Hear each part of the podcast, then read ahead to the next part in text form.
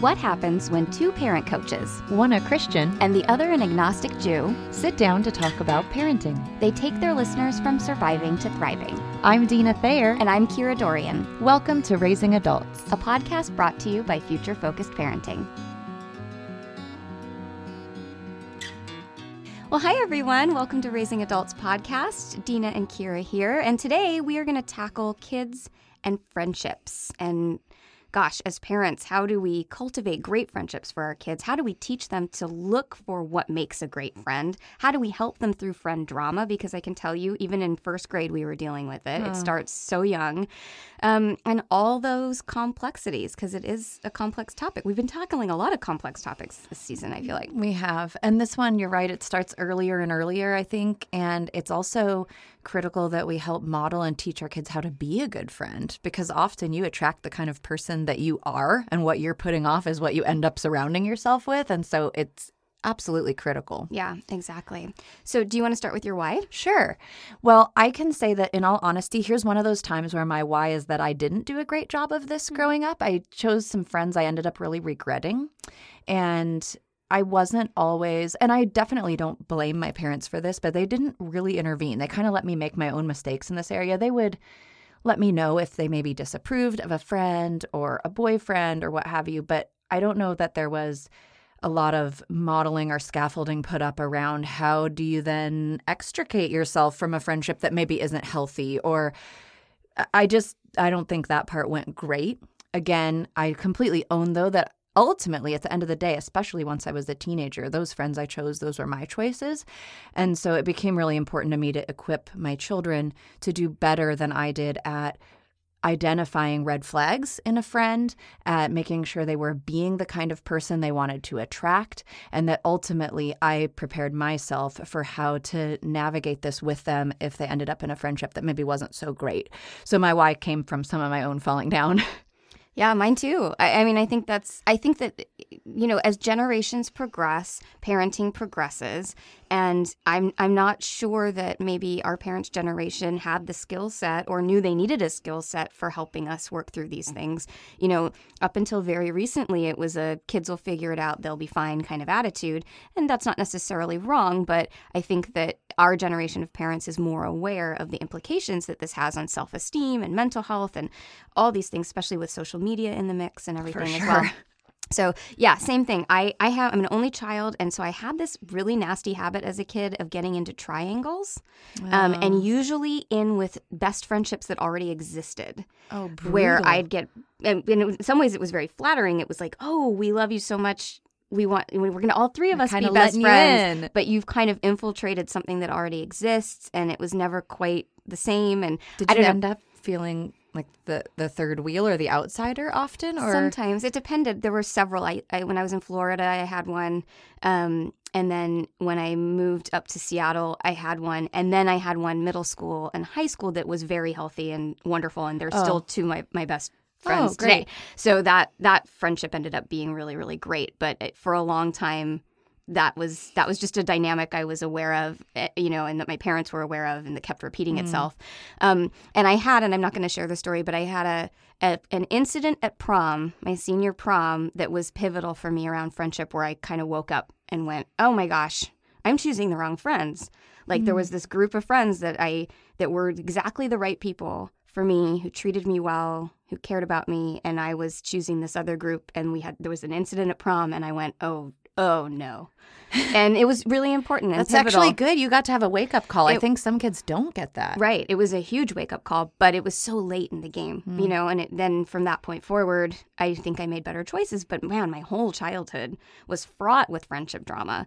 Um, so I just same kind of thing. I wanted my kids to learn those skills, see those red flags, think about how do I demonstrate friendship in a way that's positive, and then how do I seek that same kind of friendship from other people. And you get the unique experience where it's kind of a bummer that you had your wake up call so late, but you get the chance then to lay a foundation nice and early for yeah. your own kids. Absolutely. And I think too I'm you know, I'm a very passionate person. I, I know we're going to talk with Wendy Gossett, who's the temperament specialist, and she and I we've chatted, and we're we're the same personality type, which is interesting. And, Oh. um, and our personality type, we don't really make friends; we make family. Um, like when we meet people, we we make them ours forever, you know. And we don't we don't want to just do small talk. We want to have deep, meaningful relationships. And so I think that sometimes my expectations of myself are so high as a friend that I put unfair expectations on other people. Um, and that's something I've been working on my whole life and that is definitely getting better and better as I get older. But that was the other piece too. I, what I didn't want was for my kids to, in an effort to teach them to be a great friend, to also then raise their expectations of other people where there's no empathy, there's no compassion, there's no room for the grace of hey, we're all humans, we all make mistakes. So it's it's a very it's a tricky business, Yeah. isn't it? There's some delicate balance there. Absolutely. So tell us your how. Well, there were several things that I did right from the beginning. And the first time I think we really encountered this, of course, my kids came across kids at the playground or in gymboree or art class, even when they were pretty little. But those people tended to m- maybe stay in the sphere of acquaintances because we only saw them at that class mm-hmm. or it was once a week and you're just not developing. So I would say this kind of started for us once my kids went to the Montessori school because now they're seeing the same children 5 days a week and for long hours, right? And so we got to talking about how you choose a friend and I am not, again, I'm admitting I didn't do this when I was younger, but I actually had my kids watch people mm. and taught them to be observers of how does that person that you enjoy playing with on the playground what are they like with other people have you watched them talk to their parents at pickup and drop off how do they speak to their parents are they respectful are they kind and so teaching them to kind of do a little more watching than I did. I think I kind of jumped in with both feet. I like people and I was pretty social. And even though I've learned as an adult that I actually lean toward being an introvert, I can be an extrovert with the best of them when needed. And I think I leaned more toward that as I was younger and came more into my true self as I got older. And so what would happen is, I was just, I'm all in. It's great. And not always seeing things in advance. Yeah, so I tried to have them do a little bit of watching. you know, they were little. When Mark started the school, he was three and a half. And so, of course, I had to really bring this down to a pretty young level of watch your friends, see what they do. It wasn't a big discussion that was super high level. I want to be really honest about that. But I think that was one of the first things I did is had them watch and listen. And it didn't mean I said, don't play with them until you've watched and listened. I mean, enjoy that, mm-hmm. but take a look, take a listen. And then another thing we did is we tried to set up some play dates with people they were interested in hanging out with. And we usually did it first in a neutral location. So one of my hows that was related to my why was making sure that I wasn't sending them off to an environment I didn't know about. And I I never had this happened, so I'm not saying I was unsafe, but there was just a freedom, I think, even a generation ago about you just go to someone's house and it's fine. And there were even drop off play dates when you're quite young. And now I think often parents are still there, even at birthday parties and things. You don't necessarily drop off until later than I mm-hmm. think we did when we were small, at least for myself. And so I would start with a neutral location, which then required both parents to be there. And so I also got to watch the interactions.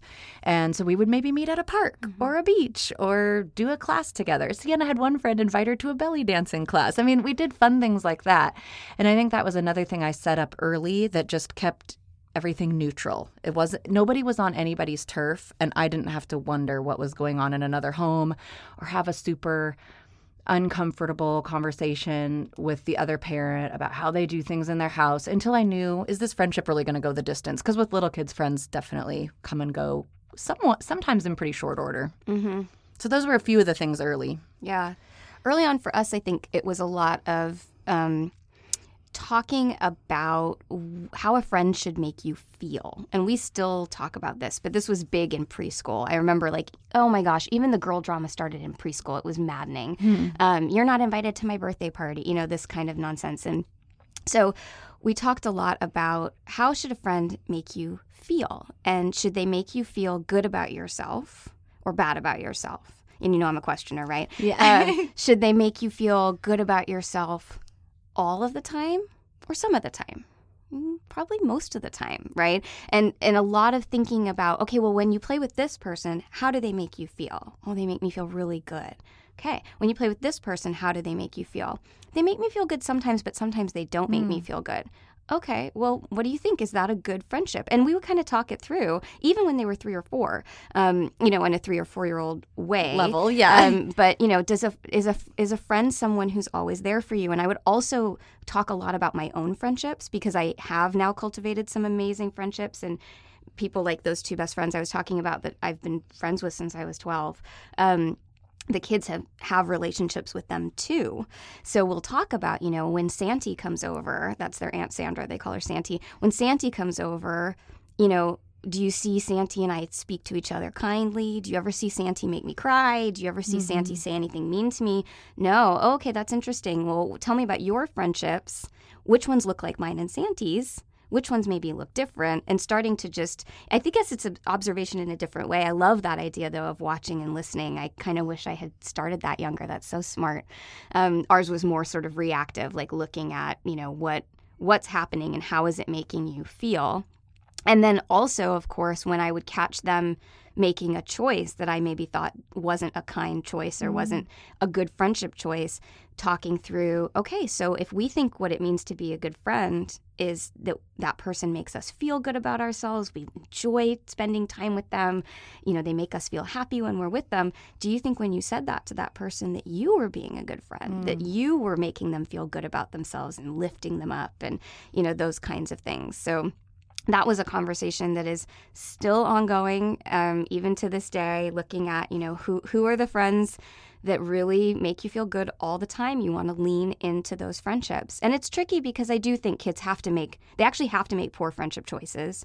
They have to learn this on their own. They do. We can't save them from bad friendships, but I I do think it comes back to you know, cultivating the tools for them to observe, to learn, to process what they're experiencing and start to make critical thinking decisions basically around friendships. Absolutely. And then they hopefully will know, hey, something isn't quite right here and be bold enough to do something about it because I agree with you. We can't always just swoop in and rescue just because we're not a fan of the friend. I think we have a little more control for lack of a better word when they're younger mm-hmm even just about saying, oh, you know, for that friend, they're gonna we're gonna invite them to our house or whatever. But I think as they get older, in particular, it's really good to teach them how to do it, so they're their own barometer of what's a good choice, what's not such a great choice.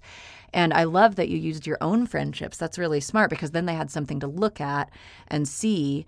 And uh, it was it's interesting because my kids and I still talk about my friendships. And we were just having a great conversation over the weekend about how even with your closest and dearest friends, it doesn't mean you're going to love everything about right. them. That's so, so and, true. And so to help them also know that the minute it's not perfect doesn't mean jump ship, oh, it's all is lost. And to not get this idea of throwing the baby out with the bathwater if you come up on a hard point or maybe have a friend where oh man on this area i just maybe don't love how they do that or how they operate in their life or i don't agree with this piece of it. But they're wonderful to me they're loyal i know that they're fiercely on my side they invest in me. Well that's not someone to throw away because there's this thing over here you're maybe not a huge fan of. So i think it's smart and i love that you're so self-aware it's one of my favorite things about you but that you know enough about yourself and how you did it to be talking with your children about this in an ongoing way. I think this is much like the sex talk yeah. or any of these other things where it isn't a one and done, it's an ongoing conversation because their friendships will change, not only who they're friends with, but the level of those friendships and what they're able to handle. And it's one thing to have that mean spirited, because that hurts even when you're little the mean spirited oh i'm not playing with you today or i've decided we're not friends anymore i mean my kids had that even in early grade school mm-hmm. they're just so fickle and and kids can be really unkind but there's a different depth that then comes with what happens when someone maybe betrays a confidence mm-hmm. because then you run into things like gossip in those older years and and or loyalty can i can I like this person if one of my dear friends doesn't like them? I mean, there's so many things, right? So I love that you said it's an ongoing conversation yeah. because they'll have maybe not new, because I think all of these things happen with little kids, but just at a different level. So it's it, there'll be new things to navigate, or at least different layers of the same things to navigate. Yeah, and I think that it's as a parent because you love them, right? And essentially, anyone who hurts your kid, you kind of want to punch in the face. Yeah. Like you're like, you hurt my kid, Mama bear. Yeah. yeah. And so, as a parent, it's really tempting to want to like fix it for them. And I think there's room for meddling in terms of maybe meddling in that you're promoting a conversation or a dialogue between the children.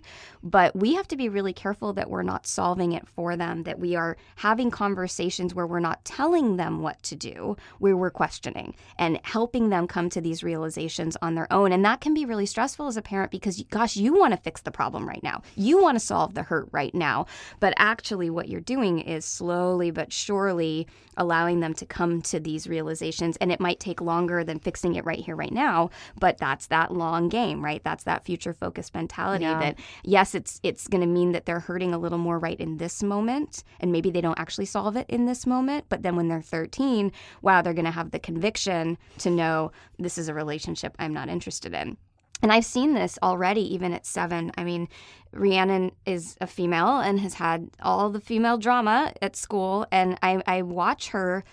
Uh, there was some drama this year that she avoided. I mean, she like went out of her way to be like, I want nothing to do with that. And I thought that was pretty great. Yeah. Um, especially since that was not her MO in preschool. She really sought out the approval of the person who didn't want her.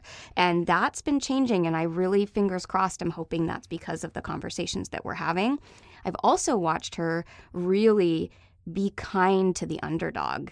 She is really, really a fan of the underdog. And even when, like, there's a girl at school right now that is challenging and Rhiannon really took this kid under her wing and even though she actually wasn't a huge fan of this girl she was aware that this girl needed a friend and she was going to show up and be that person for this girl so that she wasn't alone. And I think that's amazing you It know for a 7-year-old to have that awareness. But I think she's also aware and we talk about a lot what does it feel like when you're alone? What does it feel like when someone comes to get you and shows up for you? And how do, how can we be kind to each other in that in that same way because I think even though that drama is out there there are kids that are drama free and that's who I want my kids to find Yeah. find the drama free kid please because you're going to have a much better time with the drama free kid and let's be honest, their drama becomes ours. So it also saves our sanity Yes. to encourage drama free friends. absolutely One thing that what you said made me think of about her choosing to stay away from that is that what isn't that also great that you got to see how she grew Mhm. in the time from preschool where she maybe would have sought out and kept trying and and then was able to say "Mm, you know I'm not interested in that. I think that's a lot of I- I'm sure it's in large part to the things you've discussed at home, but it also says a lot about her as a person that and I think this is what's great. We get to watch we get kind of the front row seat to watch our kids have these developmental achievements where it's like, oh man, a year ago there's no way she would have responded that way. And the other thing that you said that triggered something for me was the questioning. And I just want to say to our listeners who might have older kids that even questioning can sometimes be seen as intruding when they're older. And Mhm. so I'm always careful now that one of the only questions I ask is, Are you interested in my thoughts? I mean, because sometimes even me just saying, Oh, tell me more about that, or why do you think that happened? Like, I just wanted to tell you about it. And so I have to be so careful. I don't know how many times I've stepped into even this summer.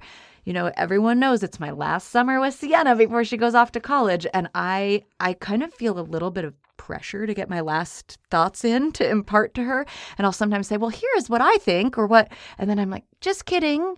May I make a suggestion? because it's so easy to want to do, especially when I really feel the clock ticking in such a different way. But I just wanted to say that because I think overall questioning is the most lovely and gentle tactic. But to be aware that with all the emotions and hormones that come with those older years, sometimes even that is seen as almost an affront or you're meddling or, oh, just don't get in my business. I just wanted to tell you about what's going on. And we don't ever want to risk having them not want to share.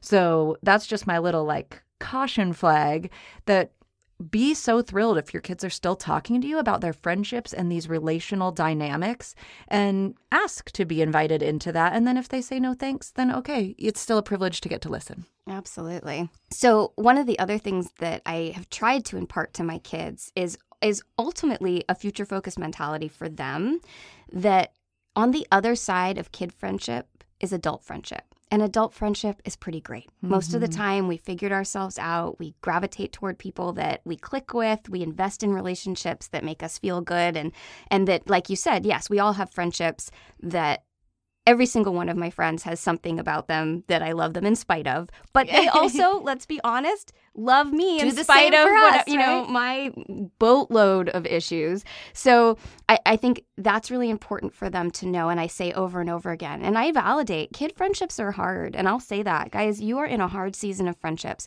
Friendships at this age are challenging. Mm-hmm. So this is normal. But on the other side of this is what I have with Santi, or what I have with your Auntie Laura, or what I have with your Auntie Christina. You know, like, and I, I'll talk about what they are seeing. This is on the other side of that. But this is the time where it is going to be challenging and not to be shocked about it, even though it's so hard. I don't think it helps them at all, if I'm being totally honest. I think it will help them later mm-hmm. that, oh, that's right. Mom said it would be good. And look, here it is. It's good. But I keep trying to keep them focused on the end goal because it's really easy with depression or sadness or anything hard to feel like it's always going to feel this way. It's never going to feel better. And so keeping their eye on the later prize of you are going to get to a point where the people in your life make you feel great. And that's the end of the story. Wow. And you just dropped a life lesson bomb in general, not just about friendship, to re- hold on and really remember that everything is transient. Yeah. The hard stuff, but also the good stuff. You can't just rest on your laurels and assume everything's going to be great forever. So, even a friendship that's going beautifully will probably hit a speed bump, or you might have a time where you have a rough argument or hit an impasse, and that's going to happen. And I think that's a great perspective you're imparting to them. And you're right, it probably doesn't do much right now. But I think it's so important that we're kind of, in a way, planting a lot of seeds yeah. that will grow later and they'll be able to look back and remember and by then those seeds will actually have pretty deep roots and they'll think oh yes. Yeah mom mom and dad talked to me about this and now i'm seeing it in action. Because some of the things we're telling them they're not going to see for a long time. Right. Well and my hope is you know even with broader topics like teen suicide and those kinds of things that that we're leaving this constant impression of yes this moment is really hard and what is amazing about life is that those moments do pass. Mm-hmm. And when you get to the other side, you realize, okay, I moved through that. And so, in fact, Reese and I were just talking about this yesterday. And I was like, you got to remember, buddy, that even in those moments that are really, really hard, have you ever had a season of hard that you didn't come through? To the other side. So you might not know how long that season's going to be. You might not know how long you're going to feel that way, but you can trust with enough life experience that you will come out the other side and there will be joy again. And that's what you have to hold on to.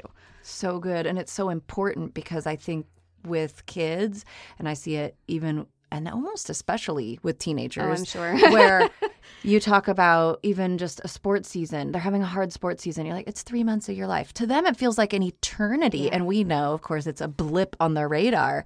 But reminding them and talking through the fact that it is a window of time, it will end. Really, the old cliche, this too shall pass, is never more applicable than we're trying to when we're trying to teach our children about perspective on the hard.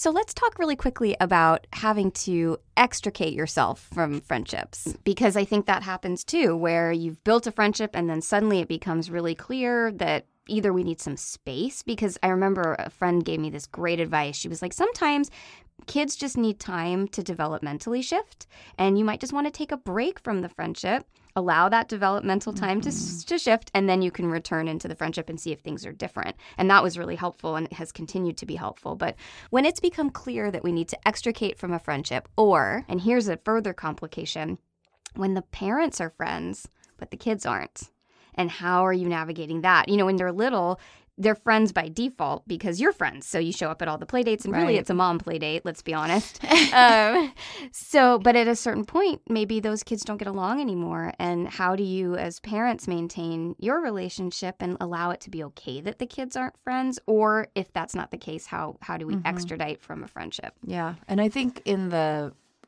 mom friendship example, for us, that got to start happening organically is then they were old enough that maybe I could meet that friend for coffee while they were at school, so the kids weren't even a thing. Or as they got older, of course, that that was less of a an issue. I could maybe have girls' night with that friend or go meet her for happy hour, and the kids just aren't part of that.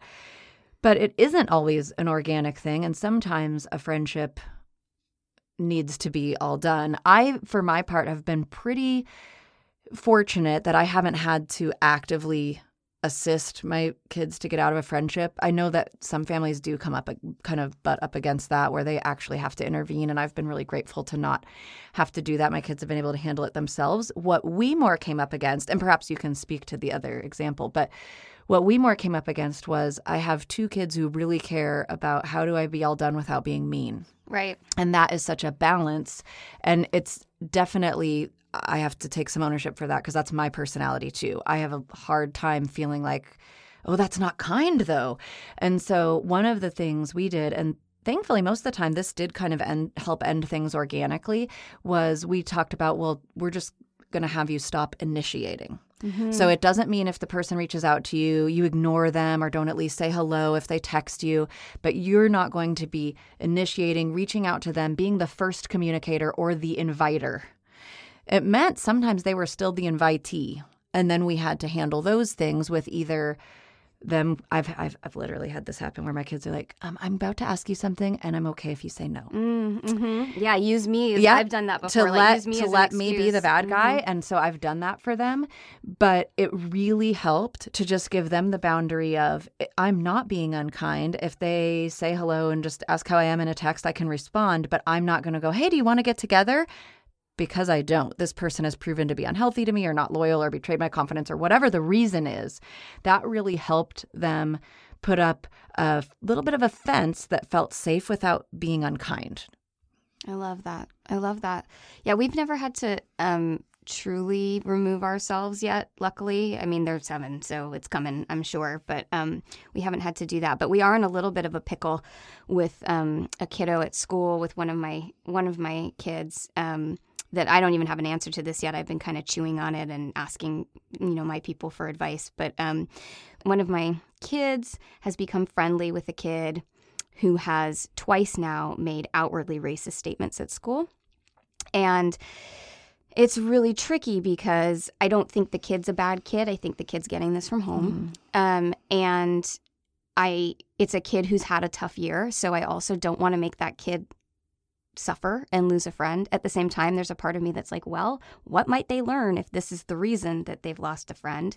Um, and I've talked to my kids, and I mean, you and I talk about this all the time. And when I was talking to this child about this situation, because they were saying, like, well, why can't we have a play date? And why aren't we having a play date? And I was saying, you know, I am all for having friendships where I don't agree with the with the person. I mean, you see that all the time. Mommy and daddy have lots of friends where we don't agree. We don't agree on president, we don't agree on politics, we don't agree on religion. There's all these different places where we don't agree, and that doesn't bother me at all. But there are a few topics where I'm not sure I'm comfortable that we disagree, and this is one of them. Like mm. racism to me, Mm, that's kind of a deal breaker yeah. for me in my friendships. I I mm, mm, I don't think no so. from you. yeah. So it becomes really tricky because, like I said, I don't want to punish this child because they're just a child. Um, at the same time, I do not wish to condone the behavior and say that I'm not. okay having a relationship. Um, but that that breeds of them bigger conversation. Should the parents reach out and say, "Hey, why can't we have a play date?" It puts me in a situation where perhaps I would have to be very honest because honestly, this is also, and this is where it gets tricky, right? Is like if I'm not honest. Well, let me put it this way honesty in this situation is an opportunity to stand up for what I believe in. And being quiet in a situation like that is condoning, mm-hmm. right? Because it's like it, the silence betokens consent. Exactly, thing. exactly. Yeah. So it's it's a little bit of a we're still trying to figure out. Luckily, it's summer, um, but built-in trying to figure out what to do about that next year because it it it does that. You know, like I said, I'm all for difference of opinion. This is one area where I I don't know that I can I don't know that I can be gracious with that difference right. of opinion. Oh, I think we all have those deal breaker things. Yeah. Yeah. So, yeah, complicated, complicated little topic. Oh, I thought of one other thing. Um, I'm really careful about checking what's happening in the TV shows that my kids are watching in terms of how the characters speak to each other. Because what I found, and it's less so with today's TV, but certainly like from when we were kids, they would often try and teach a friendship lesson by kind of showing how people shouldn't treat each other and actually all that's doing is just giving people the dialogue and the words that that they would use to be unkind to someone. So i'm very careful. My kids even know sometimes if we're watching something together and two people are mean to each other reese will even kind of look over at me with these big eyes to see like oh is mom going to shut this down and and not let us watch.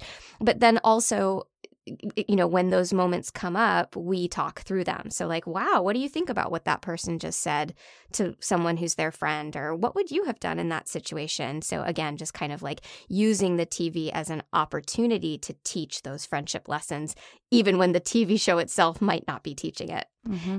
Any other thoughts?